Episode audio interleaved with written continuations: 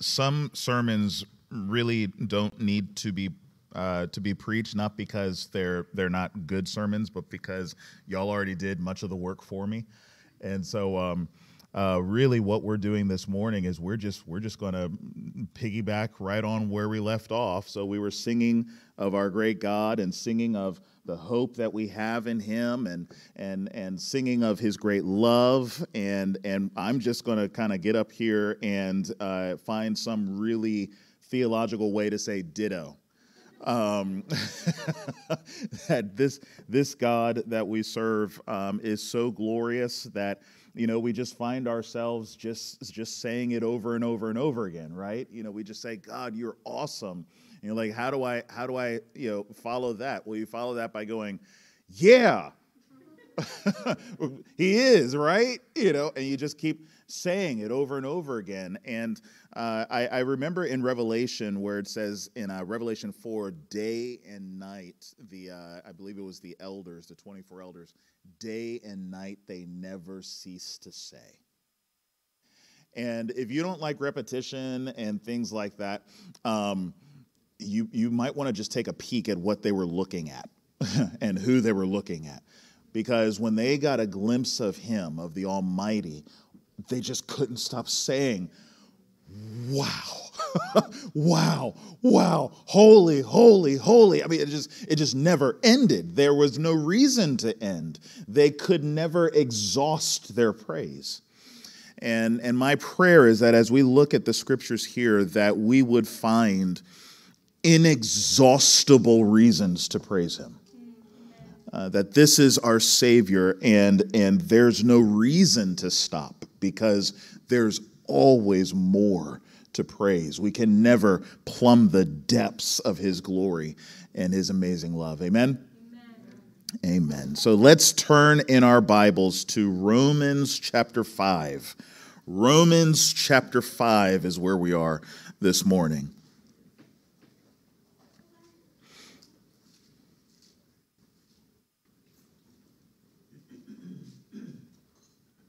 And when you're there, say, I'm there. I'm there. All right, Romans chapter 5. Uh, we're going to head all the way to verse 21. Uh, and so follow along in your uh, copy of the scriptures here. Romans 5, beginning of verse 12. Therefore, just as sin came into the world through one man, and death through sin, and so death spread to all men because all sinned. For sin indeed was in the world before the law was given, but sin is not counted where there is no law. Yet death reigned from Adam to Moses, even over those whose sinning was not like the transgression of Adam, who was a type of the one who was to come. But the free gift is not like the trespass. For if many died through one man's trespass, much more have the grace of God and the free gift by the grace of that one man, Jesus Christ, abounded for many. And the free gift is not like the result of that one man's sin.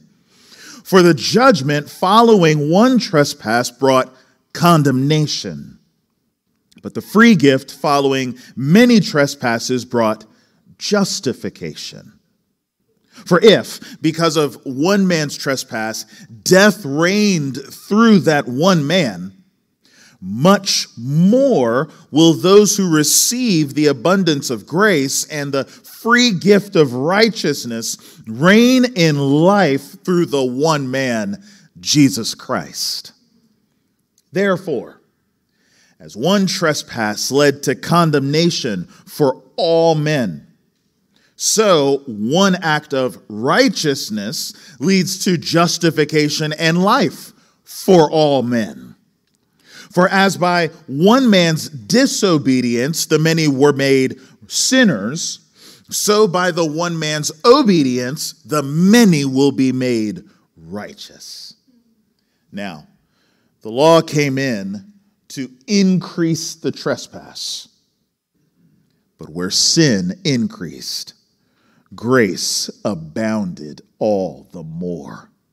So that as sin reigned in death, grace also might reign through righteousness, leading to eternal life through Christ Jesus or Jesus Christ our Lord. Hmm.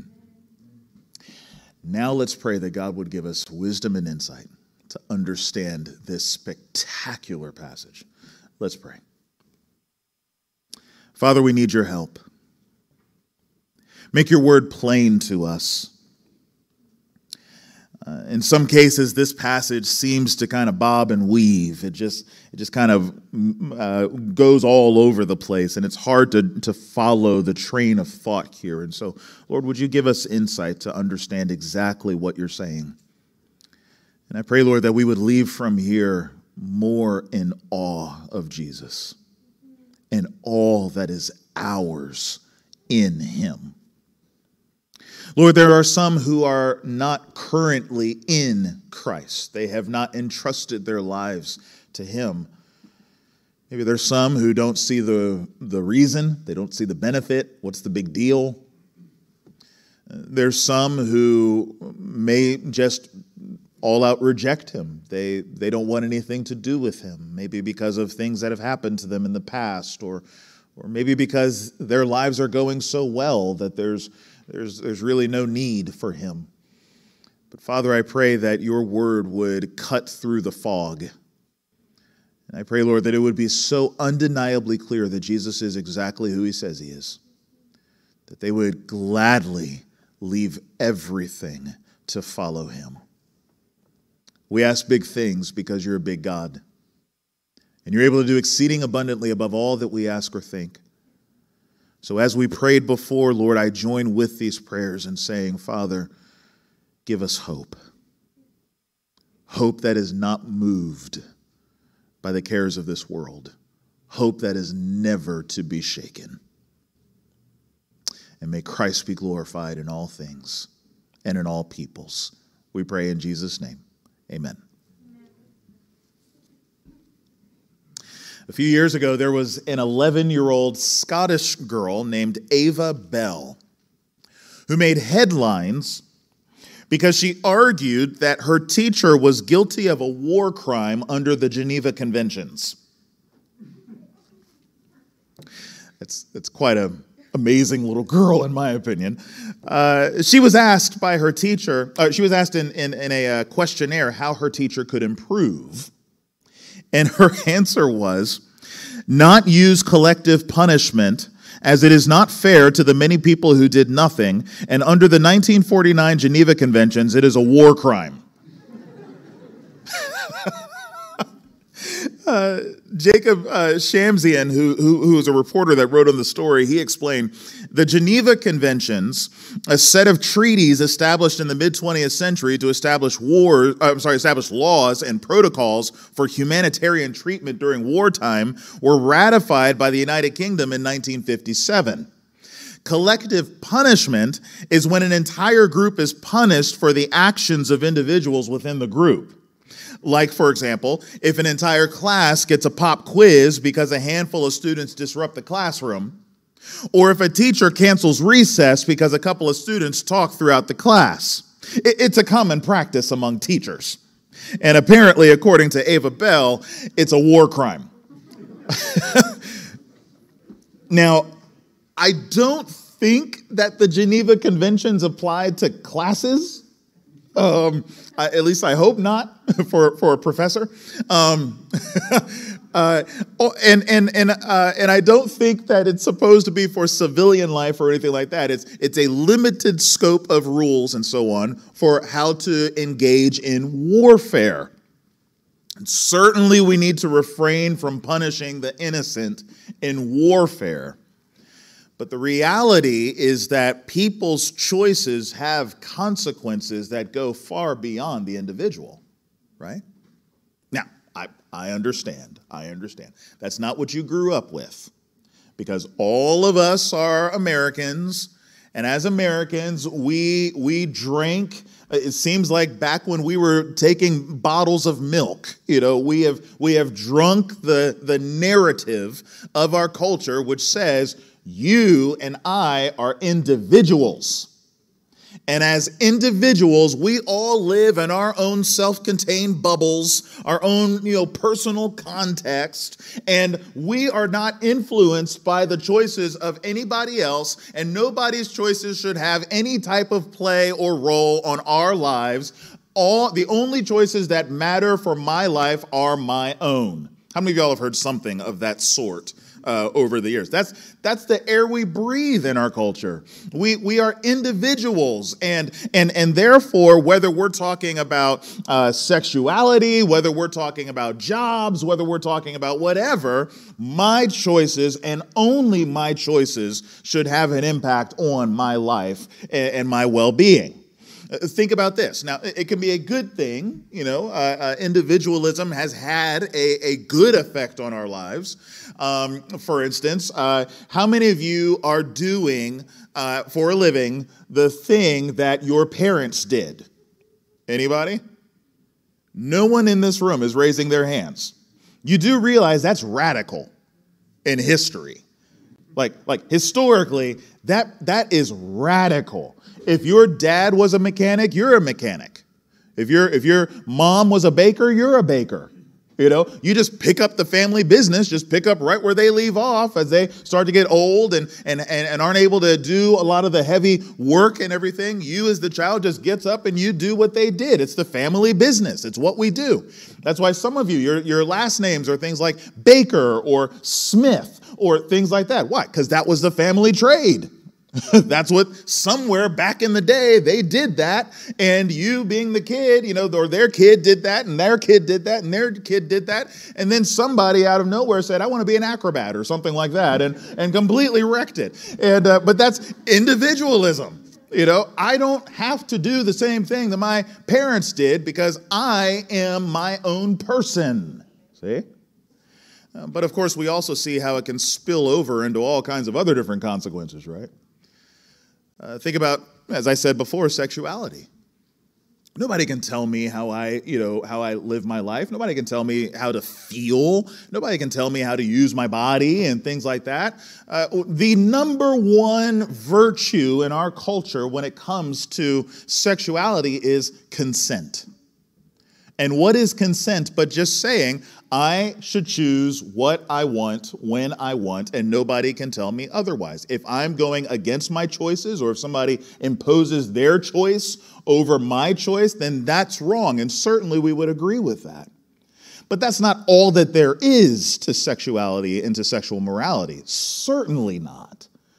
But as our culture, we live and we eat and we drink, you know, individualism. That's, that's who we are. And so that has almost been reduced to the one virtue over all other virtues. Even though I would challenge if that was a virtue in and of itself. Individualism. You choose, you decide, and nobody else can decide for you. No matter how much our culture loves to, uh, to, to dream this, this dream, um, and even we are seeing some of the, the ramifications in our society.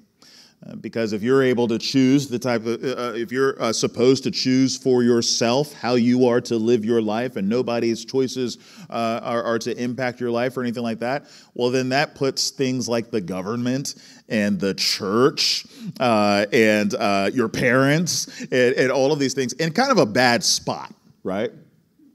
Because that's kind of what we're designed to do, isn't it? The government is designed to give laws and so on in order to maintain order and some sense of justice in our society. Uh, but people look at the government as being repressive. You're keeping me from doing what I want to do. I want to drive 90 miles an hour on the highway. Who are you to tell me what to do? You're suppressing my, my freedom or something like that. Or, think about uh, your parents. Your parents tell you that you're supposed to, you know, have a bedtime or something, and you're supposed to go to bed at like, you know, nine o'clock or ten o'clock or whatever. Or, or, or maybe you've just gotten uh, uh, some car privileges and you need to be back by eleven or or be back by midnight or something like that. And you go, well, I want to go all night long, just drive all the way to Montana and have a wonderful, wonderful time and all of this. And and, and you're going, you're repressing me and keeping me from making the choices that I want to make, right? And certainly we know uh, our culture's stance on churches. That the church is over here telling us that we can't do anything. and and, and we're, we want to be free from the repressive commands and morals and all of these things that the church is forcing on us. And so we want to be free we want to be free to do whatever we want to do, and we don't want anybody's choices influencing our lives. The fact of the matter, though, is that's not real. It never has been, and it never will be real. Just a side note, um, a little quick survey here. How many of you guys were born? Anybody? Show of hands? Yeah? All right. Um, so that means all of you by virtue of your existence, you are the product of someone else's choices. Right? Like, like your very first breath is the result of other people's choices. so it's kind of weird that we set up this whole narrative when it's like it's wrong by the time we breathe. we're already going in a different direction. Your lives are influenced by that. But there are other situations, right? You can have a dad that just walks out on his wife and kids. And now the wife is having a hard time trusting anybody. Or you can have a kid that, that now wants to be a perfectionist because he never wants to feel that kind of hurt that he felt when dad walked away. And he certainly never wants that, to, uh, that, that fractured home to be the story of his home. Or you may have another child that, that, that, that falls into addictions and so on to deaden the hurts that, that, that she feels because dad walked out on her. Their choices, their lives are in large part impacted by the choices of other people. You may have a CEO who, uh, uh, who, who, for whatever reason, decided that he could cut corners on his taxes and on the company's taxes. And as a result, now there are these massive penalties on the company. And the layoffs and the lost profits, the strain in multiple homes, including his own, the, the stigma over his kids when they go to school, all of those things are the results of someone's choices. A president could call for troops to evacuate another country, hypothetically. And the millions and millions of lives uh, that are impacted, including even whole nations and, and, and so on, far uh, uh beyond our own citizens in our own nation the, the ripple effect across the globe. As people talk about how the economy, the global economy is affected, people talk about how the region of the Middle East is affected, people talk about the individual lives, even of the soldiers who were slain just a few days ago. All of these ripples are caused by one person, or at least one administration's choices. No matter how you try to avoid it, and no matter how you try to pretend that it's not true, the fact of the matter is, your life and mine are the product or, or are largely impacted by other people's choices. I say all of that because all of us have one thing in common. There is one person in particular who has left an indelible mark on every single one of our lives. The same person. The same person has left an impact uh, and left a mark on all of us because of his choices. Every single one of our lives are no longer the same. In fact, we can't even imagine life before his choices because it is nothing like the lives that we live in. It's nothing like the world that we live in. Everything changed because of him. And his name was Adam. Paul's talking here in Romans 5 about Adam. The one man that he's talking about here, at least one of the one men that he's talking about here, is Adam.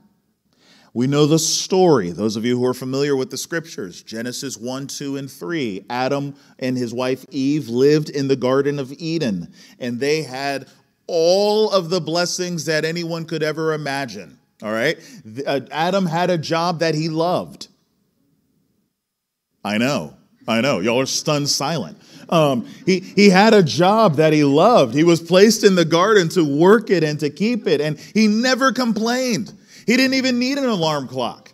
He would just jump up out of bed and say, All right, let's work in the garden. You know, he loved this thing. This was great. He got to name the animals. And so he's over here going, Oh my goodness, you know, that is a that is a black widow. And he wasn't even like spooked. He was just like, I love you, Black Widow. And uh, and he was just going around looking at all the animals. It was wonderful.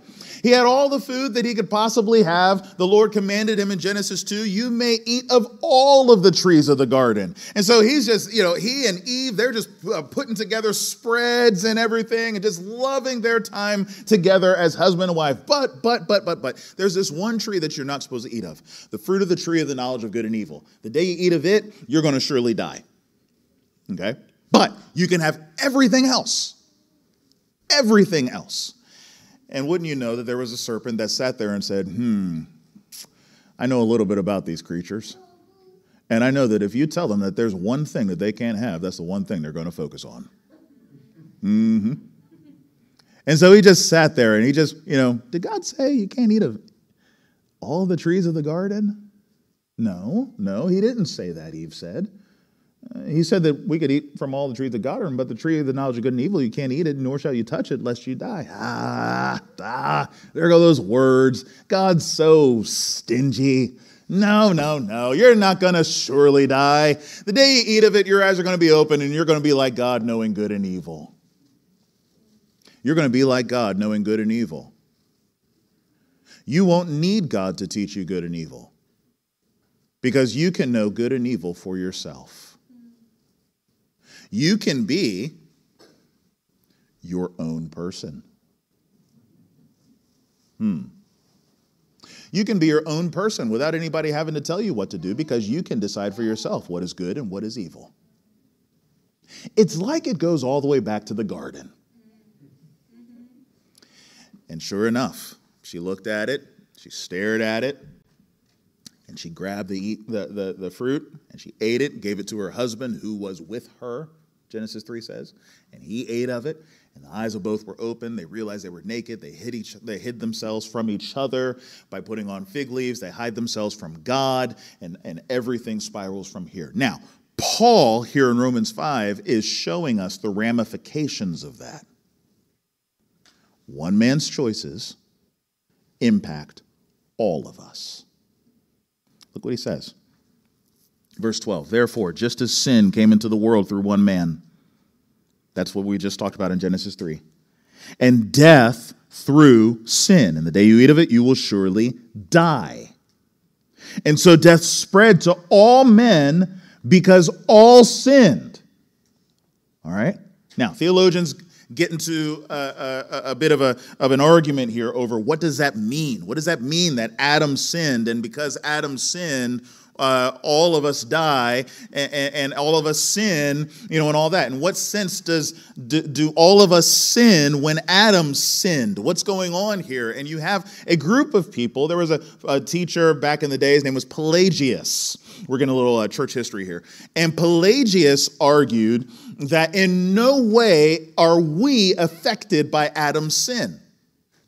Adam was an individual who made his own choices and he fell and all of that. And all of us are self contained individuals and we choose for ourselves how we're going to live our lives. And wouldn't you know, by sheer coincidence, we all chose the same thing, namely sin. It's not because we got anything from Adam. It has nothing to do with our human nature or anything like that. It's just actually one of the craziest coincidences in the history of the world that we all chose sin. Needless to say, Pelagius was condemned as a heretic um, because that's ridiculous. Okay? Why do we all sin, as it says there at the end of the verse? We all sin because what is in us is the same thing that is in Adam, namely, this nature that is bent towards sin. We want it. We want autonomy. We want individualism. We want to be our own people, making our own choices, and we certainly don't want God to be the one dictating for us how we live our lives. That's the problem. And as Adam sinned as the first human, in a very real sense, we all sinned in him. You say, How does that work? You're going to have to break that down for me. I'd be glad to break that down for you. Thanks for asking. So here's the thing. Think about, uh, for instance, when, uh, when we talk about uh, politics and so on, and we say, Washington decided such and such. All right? Now, my Nana, my mom's mom, lives in Southeast DC, which is where my parents grew up in Southeast DC. Nana still lives there in Southeast DC. Same house that my mom grew up in, uh, right over there uh, in DC. Now, when we say Washington decided something, Nana could go, uh, I didn't decide anything. I live in Washington and nobody asked me for anything. If anything, if they asked me, it'd probably be a little bit better over there. Um, but but but I, I didn't decide anything. No, you didn't decide anything. But when Congress or the White House decides something, we say Washington. She is a part of the city that makes the decisions for our country. And therefore, Washington is Washington. You see what I mean? Here's another example. It's bottom of the ninth. You get up to bat. You aren't exactly the greatest batter on earth. your ER, I mean, your, uh, your batting average is like, you know, zero. Uh, but the team is counting on you. And you predictably strike out. Okay? When you strike out, there are two ways that you could say this. You could say, you struck out, or you could say, the team lost on the final at bat. Now, there could your teammates could go, "Hey, don't throw me under the bus. I wasn't the one at bat." But by virtue of you being a part of that team, when that person steps up to the bat, they are representing the team. And so what if that person hits the ball? If that person doesn't hit the ball, whatever that person does, the team did. Do you see what's going on here? He is the representative. And so the team won in the batter, or the team loses in the batter, because the batter is the representative of the team, and the team exists in him when that person is standing there in, uh, in their place. This is what Adam did. Adam was at the bat. And when Adam was at the bat, he struck out. And uh, uh, uh, as a consequence of his striking out, sin enters into the whole world and death through sin, and therefore all uh, have died, and death spreads to all people because all have sinned. Adam died and Adam, or Adam sinned and Adam died. And we, because we are children of Adam, when he sinned, we sin. When he dies, we all die. And that is our human experience. Our lives, by virtue of our sinning, reveal the fact that we are indeed children of Adam. And every single one of us, the marks of our ancestor have impacted all of us. All of us. So, the first thing that Paul wants to show us here is that Adam fell. He also wants to show us that, the, uh, just for in case there's anybody that goes, wait a second, wait a second. I mean, he fell and everything, and he sinned and all of that. But you know, Pelagius has a point because uh, the law doesn't come until Moses. And so, what's up with, with Adam being the one who sinned and everybody died and all these types of things? The law is the one that reveals to us sin and everything. So, what about that period in between Adam and Moses? And Paul says, I, I want to talk about that a little bit. He says in verse 13, Sin indeed was in the world before the law was given, but sin is not counted where there is no law. So, how, so what was going on then? Uh, uh, if there was no spe- specification of sin apart from the law, then what was the result of these people who lived before the law? Verse 14 Death reigned from Adam to Moses even over those whose sinning was not like the transgression of Adam, namely those who did not have specific commands saying, don't do this,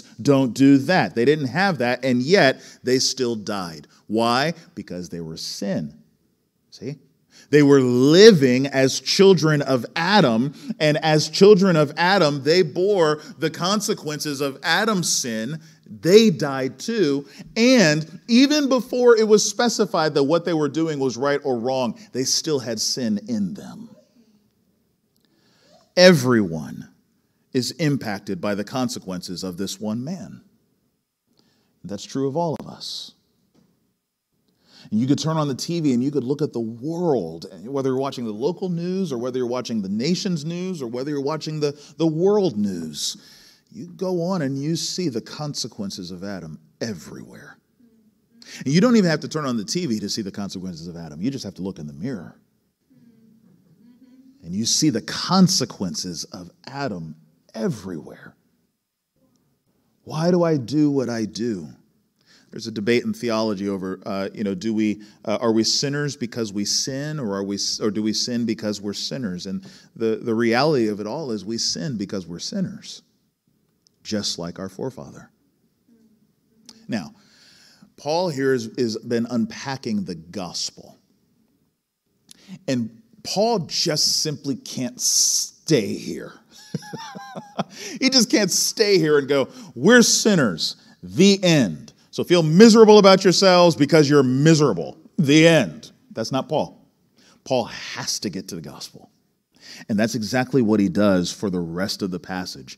He goes, This is what Adam did, and surely our lives are impacted by the choices of this one man, Adam. But then he goes, Wait, wait, wait, wait, wait, wait, wait, wait, because our lives can be greatly impacted by the lives of another man. And that's what he wants to show us here in this passage. Look at verse, four, uh, verse 15. Uh, first off, in verse 14, look at uh, right at the end. He says that our sinning was not like the transgression of Adam. Note, who was a type of the one who was to come. In other words, Adam now sets a category of one whose actions uh, uh, have ramifications for the entire human race. And he says, in that way, he sets an expectation for another whose actions will have ramifications for the entire human race. And now we go, okay, what's going on here? All right, now, Verse 15. What Paul's going to teach us from here on is even though Adam fell, Christ excelled. Look at verse 15. But the free grace is not like, or the free gift is not like the trespass. For if many died through one man's trespass, much more. If you're an underliner in your Bible, I know we're a specific breed, um, but if you like to underline in your Bible, underline that much more.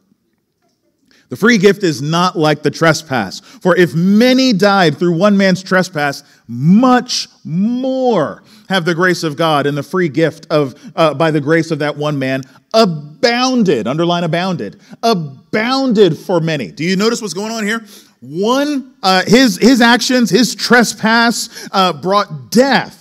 But this one here, uh, uh, his actions, his the grace and the free gift of the grace that comes through him abounds for many. Okay, this man's trespass brings death.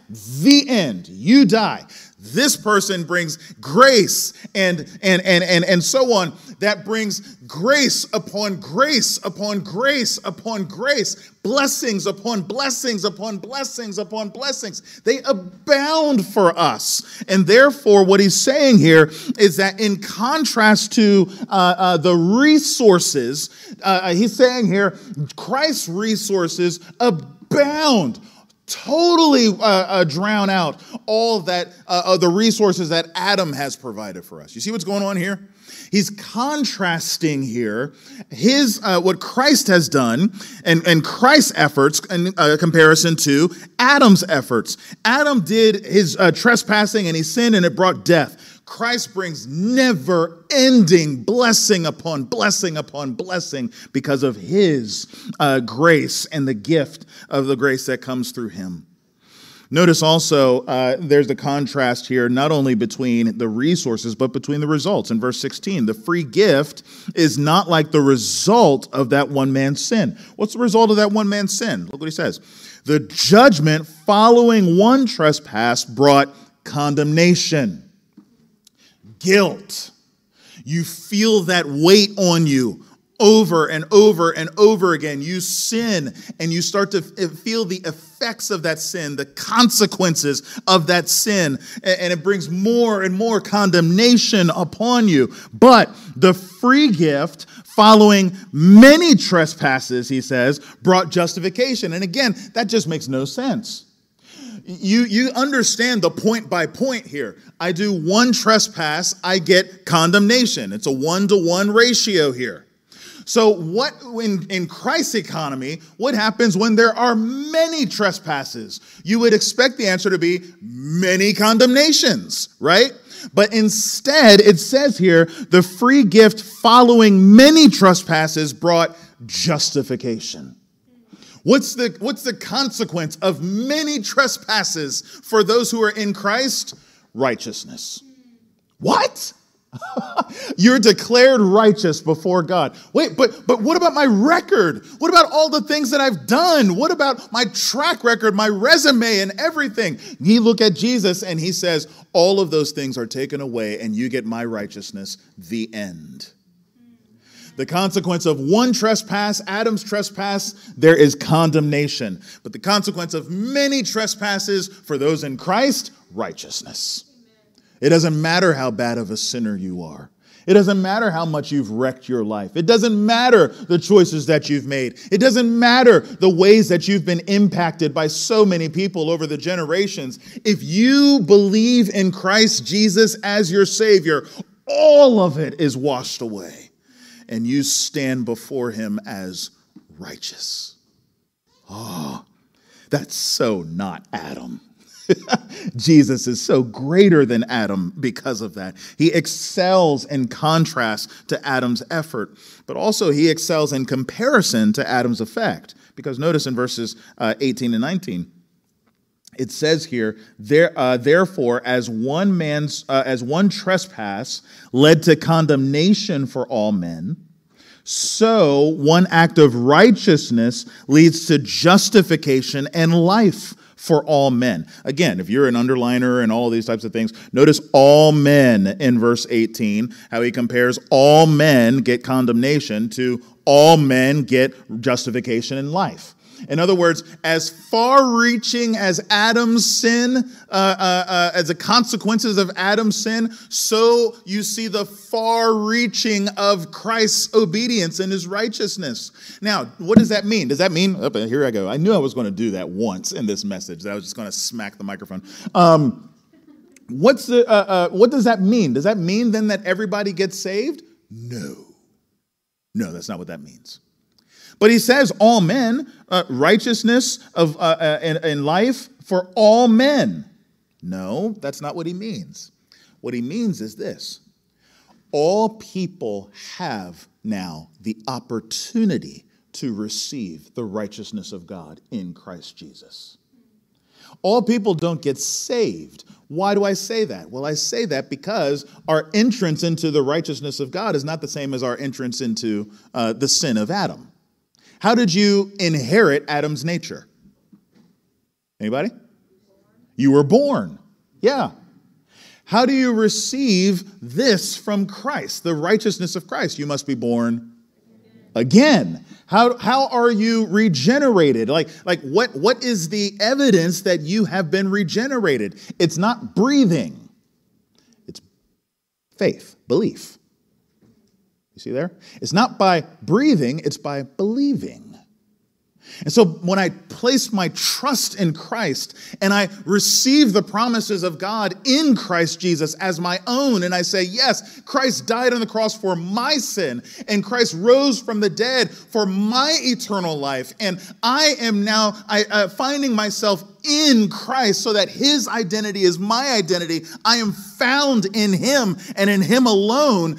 That is the way that we are justified before the Lord. It's on the basis of our faith in Jesus. Okay? Now, all men there then means all men have the opportunity now to place their faith in Jesus. You do not have to live all of your life as a sinner in Adam, bearing the consequences, ultimately leading to death. That does not have to be the way that you live your life, but rather you can place your faith in Christ and find your identity in Him so that His righteousness is your own, His life is your own, His relationship with God is your own, and so on. And you will have all of the blessings that come through Christ as you see here in the text, Adam's, Adam's sin had consequences for the whole human race. And now you see here, Christ's obedience has consequences for everybody.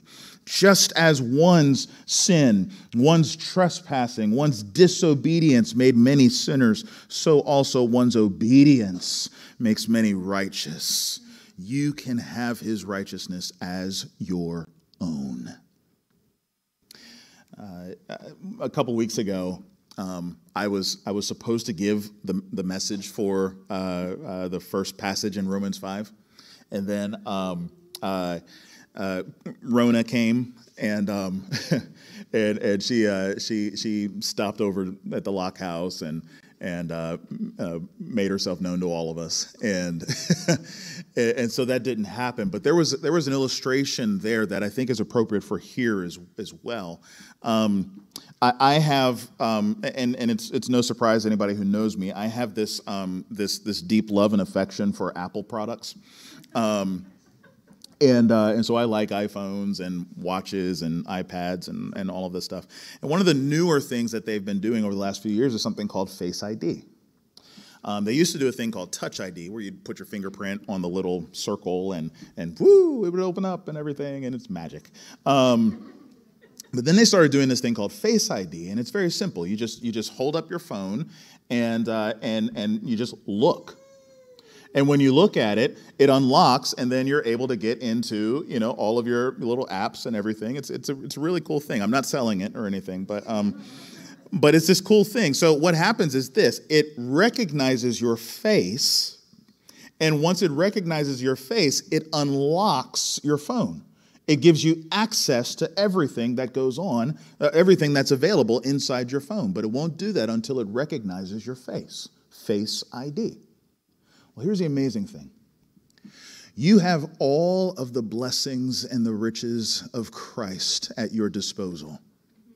They're here, they're available. But the only way that you can access those things is if His identity is your identity. You have to be found in Christ. And once you are found in Christ, it's as if God has a face ID uh, lens or something right there, right at the entrance of all the blessings that He has for us in Jesus. And when we stand up there, because our identity is in Christ, we look at that lens, and He doesn't look at us and see all of us with our baggage and our sin and our wretchedness and our unrighteousness and all that. No, no, no, no, no. When, he, when we step up there and He looks at us, He sees Jesus. And when He looks at Jesus, it unlocks, and we have access to all of the righteousness of Jesus Christ. That's awesome. That's so awesome. And that's ours. Just as Adam's uh, uh, disobedience had ramifications for everyone, so Jesus' obedience has ramifications for everyone. This can be yours if you would place your faith in Christ. For those of us who are in Christ, this is yours. Live it, love it, relish it, enjoy it, and tell other people about it so that they can have this too. There's one last part. I got to rush. There's one part. Here at the end, verses 20 and 21. This is what happens when you when you don't preach for like a month. You just you just you just lose yourself. Um, verses 20 and 21. Notice this. He he goes back to the law. He says, Now the law came in, uh, came in to increase the trespass. The law came in to increase the trespass. So, what is the function of the law then? If the law isn't the one uh, uh, that, that brings sin and death into the world, no, Adam was the one who did that. Well, then what's the purpose of the law? And he says here the law is here to increase the trespass. Now I know, because of the law, all of the things that I've been doing wrong all this time. Ignorance is bliss. it was better for me probably not to know. But now that I know, it's sin upon sin upon sin upon sin. I've broken the law over and over and over and over and over again. And so what do I do? Do I read the law and dread? No, you read the law and rejoice. Why do I rejoice? Because he says here, where sin increased, grace abounded all the more. There's another one of those words there. Christ excels over everything. So much more is what Christ gives us compared to what Adam and our sin gives us. Much more is, is, is uh, the effects of Christ's obedience compared to the effects of Adam's disobedience. And now here, much more, abounding is this grace in comparison to the sin and the death and so on that we find revealed in the law. He says, where sin increase, grace abounded all the more, so that as sin reigned in death, grace also might reign through righteousness, leading to eternal life through Jesus Christ our Lord. Because Christ excelled, grace prevails in our lives. Notice what reigns in your life. If you are in Christ, never again will sin reign in your life. It can't reign in your life because you are in Christ. Never again will death reign in your life, as he says here in this passage. Never again. It's impossible for death to overtake you and overcome you because you're in Christ who conquered death. You're in Christ who conquered sin. Now and forever, you are ruled by grace. Grace. Marvelous grace grace that can pardon and cleanse within, grace, grace, God's grace, grace that is greater, greater than all our sin. This is the truth that we live in day after day, moment by moment, forever. Correction, this is the truth that you can live in. If you would remember what God has given you in Christ Jesus. This is who you are. His life has given consequences that span for all of eternity, never ending, only abounding grace. What's so cool about this word here for abounded? ESV is being nice here because you have here where sin increased and it says your grace abounded. If you read this in the Greek, it's awesome. because in the Greek, he uses the word abounded, but then he adds a prefix on here, huper. Huper abounded, if you will. Huper is where we get our Greek word, or I'm sorry, our Greek word, uh, our English prefix, uh, hyper. So huper active, hyperactive, right? And we also get the prefix super from this, like Superman or superstore or things like that. So we so the grace abounds, but it does so much more than abounds. It super abounds. It hyper abounds. You see here? So grace reigns over your life and it super abounds over every single sin that you've ever committed, over every single struggle, over every effect of the fall. You have grace in surplus, and it's yours, and it will always be yours, and it will never run dry for all of eternity. This is true of all of us who are in Christ Jesus. So, I could live my life thinking that I'm this self contained individual and nobody's choices affect me or anything like that, and my life is just the product of all of my choices and no one else's. That's a miserable way to live. One, it's not true. You are the result of your choices, yes, but you are also in the context of the choices that Adam and the consequences of the choices that Adam made. But there is also a better life. You can live your days for all of eternity in the consequences of the choices that Christ made. And if you do so, uh, you won't be guilty of Geneva Conventions. but you will be able to enjoy and relish the superabundant grace of God reigning in your life in Christ Jesus forever. What a way to live. Amen. Let's pray. So, Father, I ask that you would indeed drive this home to us.